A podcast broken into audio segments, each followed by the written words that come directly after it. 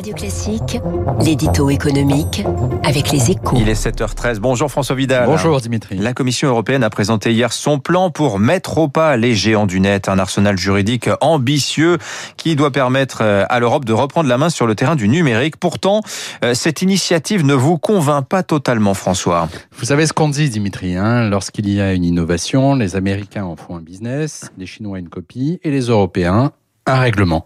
Cet adage est évidemment caricatural, hein, voire stéréotypé, mais les annonces faites hier l'illustrent parfaitement, car les deux textes présentés par euh, Thierry Breton et Margaret Vestager sont de véritables joyaux du savoir-faire législatif européen, hein, une machine de guerre pour lutter efficacement contre toutes les dérives tolérées ou même générées par les GAFA.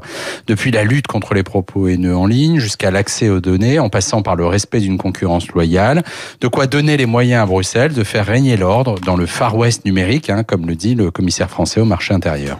L'objectif est donc atteint. François, dans ces conditions, qu'est-ce qu'il manque selon vous? Ben, Une ambition équivalente pour faire émerger des champions européens du digital. Car s'il est indispensable de contrer la toute-puissance des GAFA sur le terrain juridique, il est au moins aussi vital pour la souveraineté européenne de pouvoir rivaliser sur le terrain du business.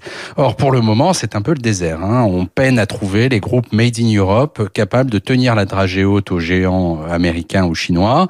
Et ce n'est pas faute de moyens. Hein. Chaque année, l'Union et ses États membres investissent des sommes colossales dans l'innovation pour combler leur retard.